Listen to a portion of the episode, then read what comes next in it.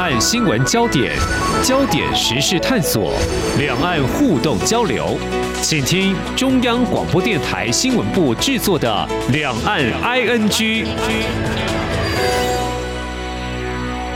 听众朋友你好，我是黄丽杰，欢迎收听两岸 ING。最近台湾刚完成总统跟立委选举，那么在竞选期间，除了各阵营争取选票的政见，并且有批判对手的一些诉求，当然就是采取攻击的策略，更有中国界选的质疑。那么随着选举落幕，节目当中我们也做了多个角度的探讨，我想我们应该是可以来沉淀一下。心情理性来看一些现象，那么也就是刚才提到的啊，中国界选，中国大陆是不是真的没有介入？那么其实我们要告诉您的是。应该还是有的。为什么会采取这样的做法呢？好，我们从呃这本去年在美国发行英文版的《洗脑：毛泽东跟后毛时代的中国与世界》新书这本书说起。它其实是集结了二十五位专家学者的观点，探讨相关的一些问题。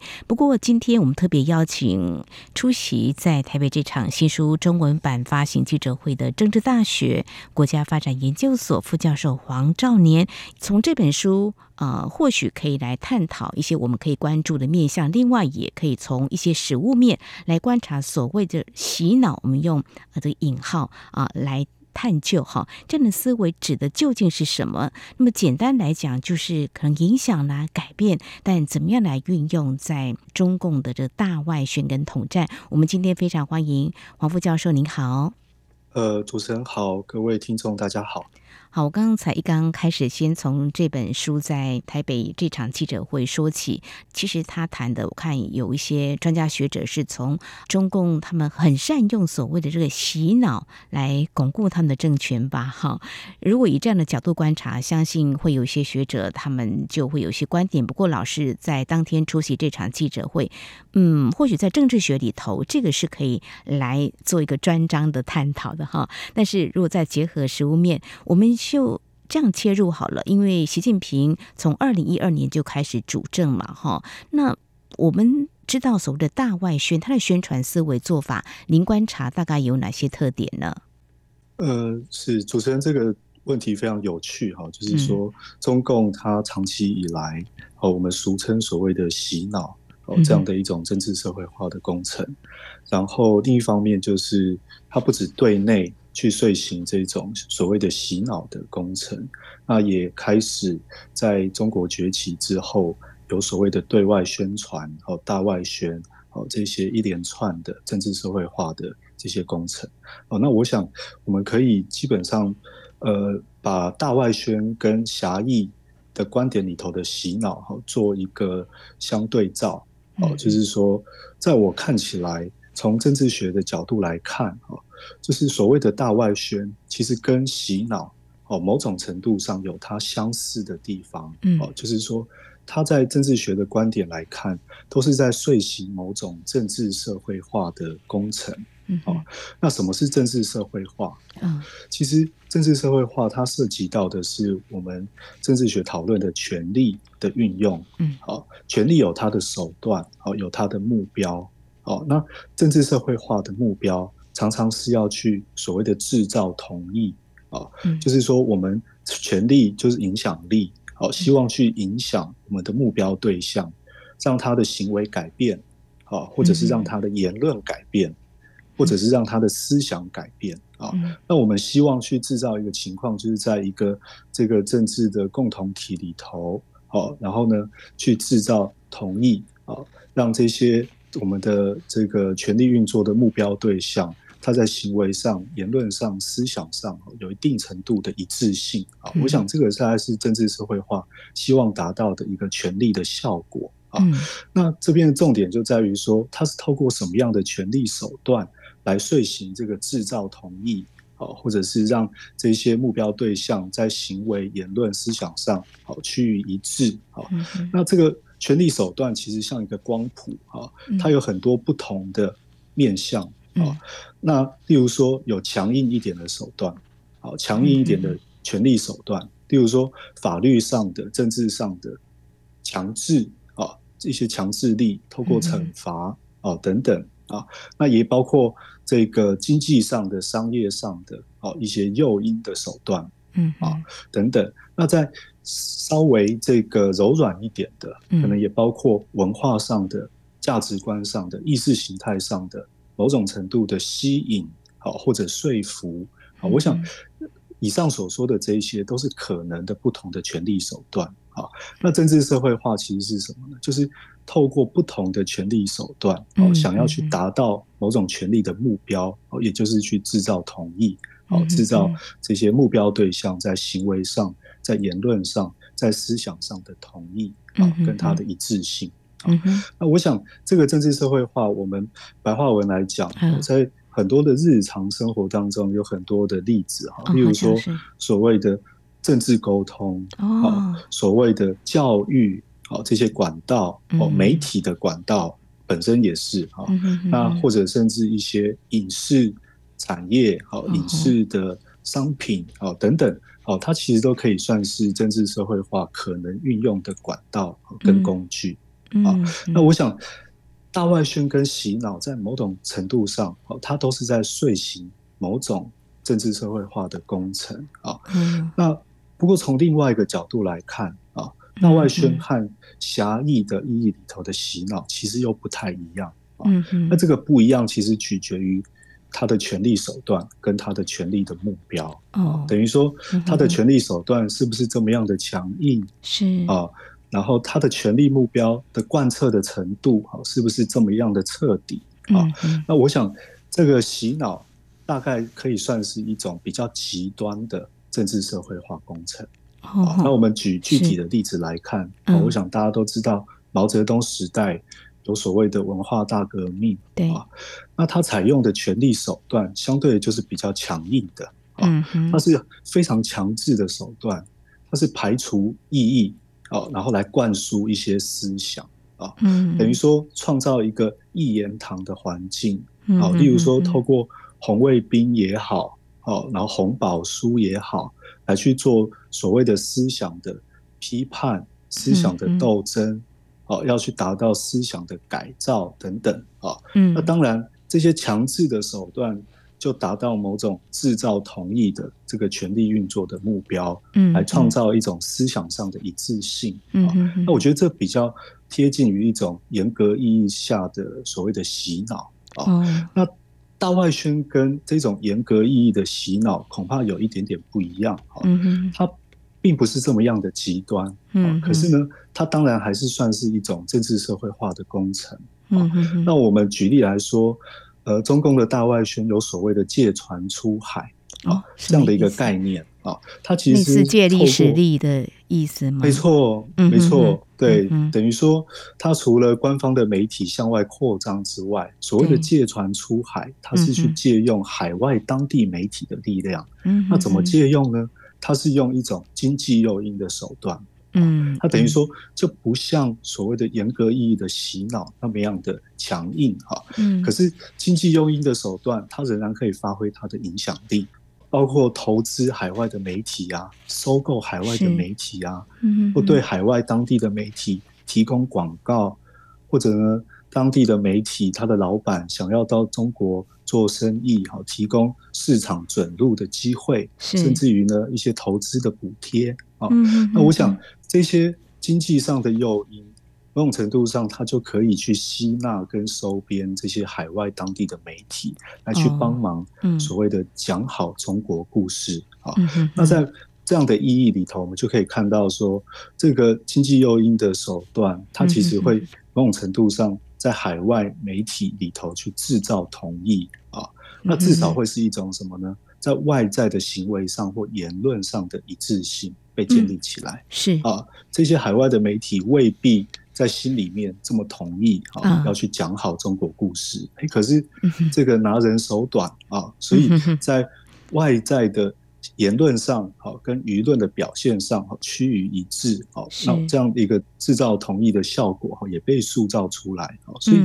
呃，某种程度讲起来，就是说，大外宣跟洗脑有一点点不太一样的地方，就是说，它也许不必然达到一种严格意义下的洗脑啊，可是呢，我觉得它至少哦，我们用这个美国知名的汉学家哦，Perry Link 啊，林培瑞哦，他的说法来说的话，诶，他至少达到了，也许不是洗脑啊，可是是洗嘴啊这样的一个功夫啊，所以就是说，呃，综合来讲哈，洗脑跟大外宣，它都是政治社会化的一种形态啊，可是它有不一样的地方，在权力手段的面向上。洗脑是更为强硬的哦，大外宣比较没有这么强硬啊。是哦，不过呢，洗脑跟大外宣这两者其实都涉及到强制手段跟诱因手段的使用。好，在某种程度上，它都会去压抑到目标对象的自主选择的自由啊。嗯，那另外一方面，从权力运作目标的这个面向上来看，嗯洗脑呢，它更是要去改变。这个目标对象的内在的思想跟偏好，而大外宣呢，它至少呢，希望去改变的是目标对象的外在的言论。好以及塑造出来的一个舆论氛围。好，非常谢谢黄副教授，您非常清楚的说明哈，让我们民众能够了解这个呃洗脑跟大外宣还是有些差异的啊。那也告诉我们一些例子哈，或许我这边也可以做一些补充，因为刚刚提到制造同意，我就觉得这个在台湾我们的思维当中很难去理解，我们会觉得说。呃，像在台湾，因为有选举嘛，我如果不同意你，或是说我们不喜欢你啊，这个政权做的不好，我们就可以透过选举来改变。那制造同意就是。希望对方要同意我的一个概念哦，我看到媒体也有这样的报道，像在二零二二年的时候，美国的李启蒙大学政治科学系助理教授陈丹，呃，还有中国研究系助理教授高耿松的一个相关研究，那么就在二零二二年的九月份啊，呃，在一个媒体对话发表，呃，他提到一些娱乐明星沦为中共对台湾宣传的助攻手，主要是说，呃，透过这些。大家很喜爱的明星啊，他们要去贴啊转发一个中国的贴文，不贴的话就会受到惩罚，贴的话呢就会获得赞赏哈。呃，中国大陆在。啊，制造同意这个部分的话呢，真的是跟我们台湾啊，我们不同的制度想象是真的是有点不太一样。所以总而言之，就刚才老师你所提到其实，不管理论上的，或是你特别解析洗脑跟大外宣究竟有什么样的不同，这些都是在习近平任内，其实他已经在实务面上有这样子来做所谓的大外宣嘛，哈，应该可以这样子来说，是吗？嗯，是。哦，比如说经济诱因也是有。那接下来要谈的就是中国大陆近年对台湾的政策工作啊，统战政治宣传的一些特点哈。那我想就啊快速的切到就是中国大陆的全国政协主席王沪宁，他主导下有没有什么差异跟调整？他在去年刚上任哈，大家啊在台湾应该说对两岸关系有所研究的，就会特别关注。啊，在对台的政策方面有什么不一样的地方？哈，毕竟两岸的交流互动，嗯，在过去几年也是很被关注。那特别是我们的呃新的总统跟副总统当选人，未来在两岸关系的情况会有什么样的不同？哈，比较新的，我想在这边也让听众朋友啊知道中国大陆的一些动态。不过媒体也都有报道了，就是王沪宁呢，在前几天的全国统战部的会议。他说，今年要着力做好港澳台海外统战工作，同时也要做好民营经济统战工作，也要增强做党外知识分子跟新的社会阶层人士工作本领。当然，这是对外的哈，未来啊，他们会持续来做。不过，过去这一年，老师你怎么来观察？像王沪宁主导下这样子的对台工作或统战政治宣传，有没有一些比较？异于以往的一些做法或做一些调整，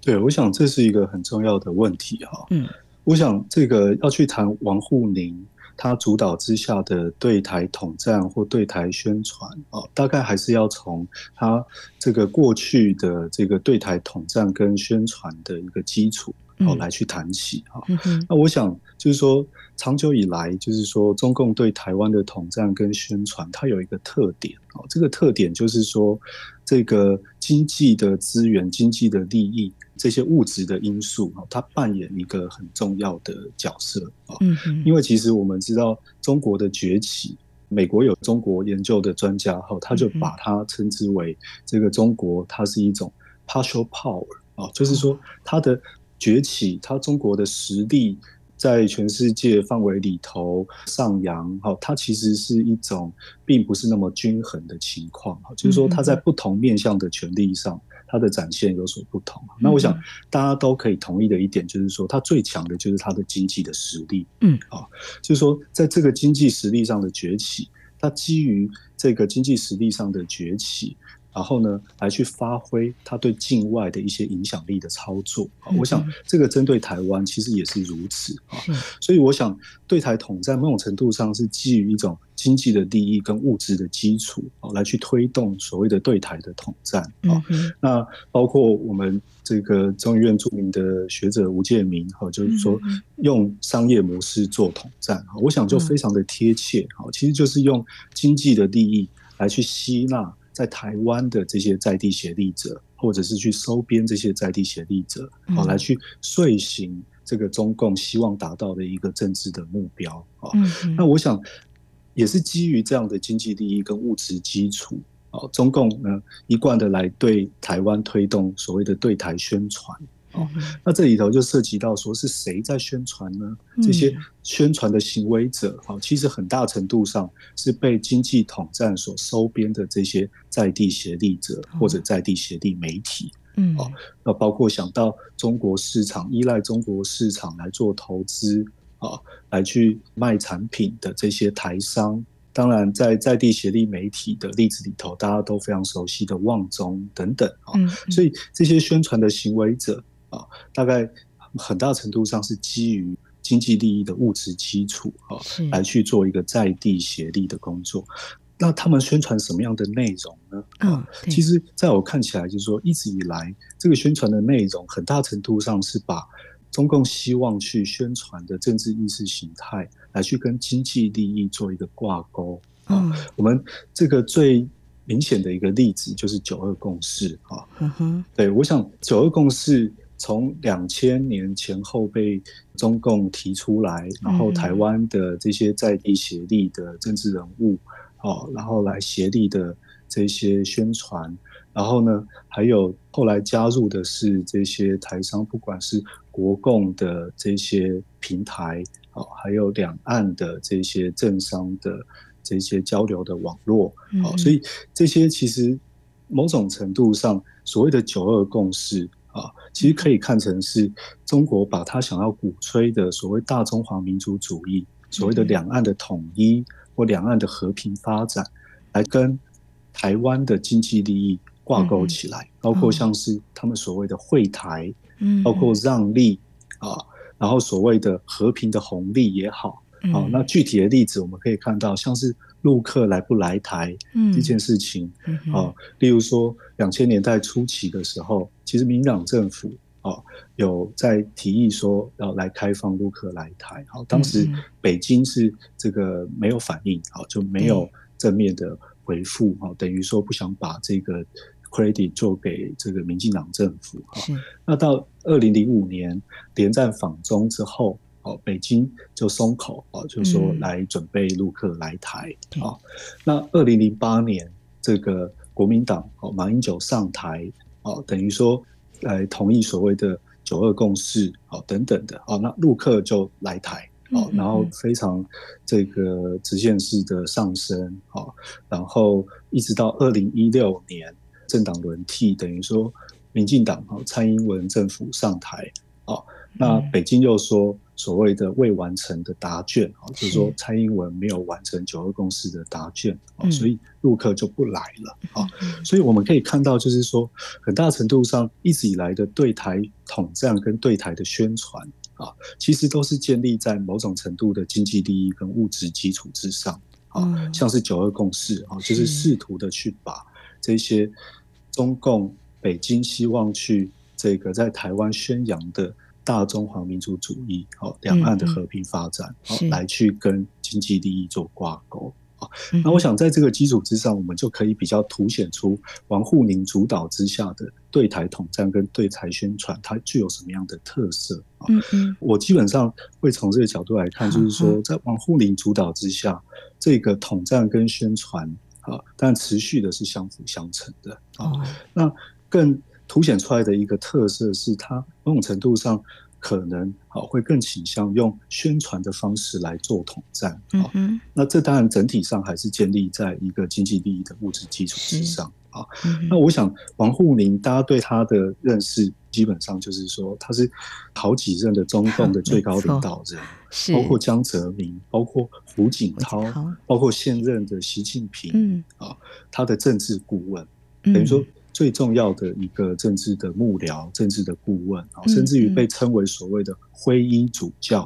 啊。那等于说，他等于在政治的思想也好，哦，或者这些这个中共领导人在治理国家的意识形态也好，王沪宁都扮演一个起草者哦，或者是至少是化妆师的这样的一个角色。对。那所以在我的观察，就是说，王沪宁在希望让中共的执政让中国共产党的统治取得正当性的巩固，好，这个威权的巩固，好，中共统治正当性的巩固这件事情上面，它除了我们以往所想象的，就是说这个经济成长的因素，物质的因素之外，好，王沪宁其实。某种程度上会去强调所谓的意识形态跟思想的因素，它的重要性。那我想这个部分其实也会适用在它的对台的统战跟宣传的这些应用上。是等于说，在对台统战宣传上面，除了刚刚提到的这个长久以来的经济利益跟物质利益的基础之外，嗯，在思想跟意识形态这个因素，它所扮演的角色。恐怕我们也必须要去留意啊。就举例来说，王沪宁有一本著作，就在讲美国反对美国啊。那所以他其实是在意识形态、在制度上来去讨论、去质疑美国的民主制度。好，它存在的内在矛盾啊，他过分重视民主的程序，而忽视了。执政的结果等等，它是不是其实没有这么有效率，不是这么有效能？哦，那美国的民主制度是不是他质疑说，其实少数的候选人啊在玩的游戏，好，然后远离了人民的利益，啊，等等于说为了民主而民主啊等等的。然后呢，他某种程度上去质疑，就是说西方的这种放手型的现代化模式是不是真的？呃，有它的效能，好，可以达到对人民比较好的结果啊？还是说，它某种程度上透过质疑西方的现代化模式，好，来去拉抬跟鼓吹，就是说东方的，好，所谓的权力集中型的现代化模式，好，是不是更有效率、更有效能？好，更可以为人民带来更好的生活等等啊。那我想从他的这个著名的著作《美国反对美国》这个角度来看，啊，就让我联想到，就是说，这个在今年二零二四的总统大选的期间，啊，等于去年一整年中国相关的资讯操作有所谓的以美论啊。那这个其实很大程度上，我想跟这个王沪宁他。这个所鼓吹的美国反对美国，好来去对于美国这个做质疑啊，跟这些争论啊，那我想很大程度上，它是借由来去贬抑他的竞争对手，再来去拉抬中国自己的制度跟价值观。换句话说，它等于是透过去说坏美国故事，哦，说坏民主故事啊，来去。做所谓的达到讲好中国故事的这样的一个目的啊，那所以我想从这个角度来看，其实可以看到，就是说在王沪宁的主导之下的对台统战跟对台宣传啊，这种思想跟意识形态的因素哈，他所扮演的角色是值得我们进一步的留意。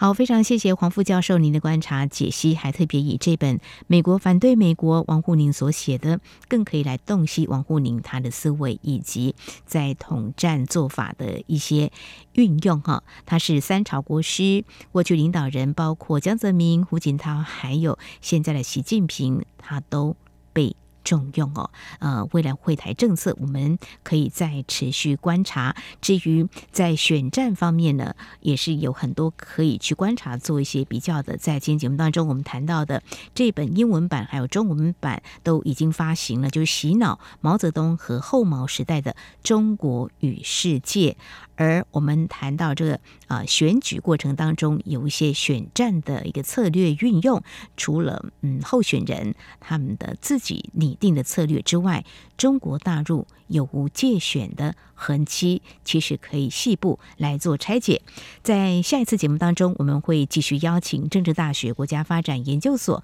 副教授黄兆年进一步来解析中国大陆。究竟运用哪些手法？今天非常谢谢黄副教授，您非常专业的解析以及探讨，谢谢您，谢谢，谢谢主持人，谢谢大家。今天的新闻就是明天的历史，探索两岸间的焦点时事，尽在《两岸 ING》节目。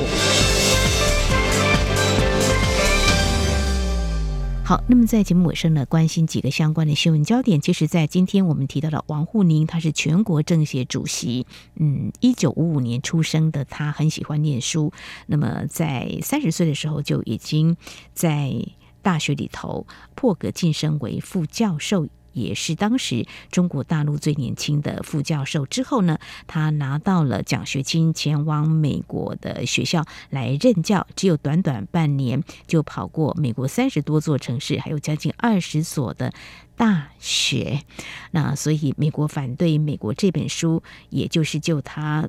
在美国的所见所闻所写成的啊。但今天我们提到的是他的一些。意识形态跟思维，不过也就是在这个选后呢，中国大陆有一些政治方面的焦点，我们。是值得来关注的。那么，就是在今天节目当中，也跟听众朋友提到，在一月二十三号的时候，中国全国统战部长会议，王沪宁他特别有提到几个统战工作的面向，就是做党外知识分子跟新的社会阶层人士工作本领，还有做好民营经济统战工作，也要做好港澳台海外统战工作跟侨务工作等等。其实。一般看来会觉得，在台湾选举过后有这样子的一个统战面向宣示，也可以说是一种检讨吧。因为有一些观察是说，王沪宁是中共介入台湾大选的幕后指挥人物。不过这次台湾借选却是失败，而他所提出的。未来的几个统战的工作面向，有解读是认为有些工作呢，应该是政治局常委蔡奇他所分管的。那这样子的做法，在中共的权力的分配当中，会不会有事呢？倒是在今天有一篇文章也被媒体关注，这是由。中泽克二所撰写，那么他是东京的日经新闻社论撰稿人，曾经在中国大陆担任七年特派记者，后来担任中国分社的社长，而且他还是二零一四年范根上田纪念国际记者奖的得主。在日经亚洲文章当中，他是分析习近平他的左右手在中共中央政治局常委分别排名第二还有第五的。李强以及蔡奇权力出现了变化，因为蔡奇在去年河北洪灾当中，他保住雄安新区免于受灾之后呢，更涉猎原本应由李强负责的金融事务。那么蔡奇的权力可能已经超越了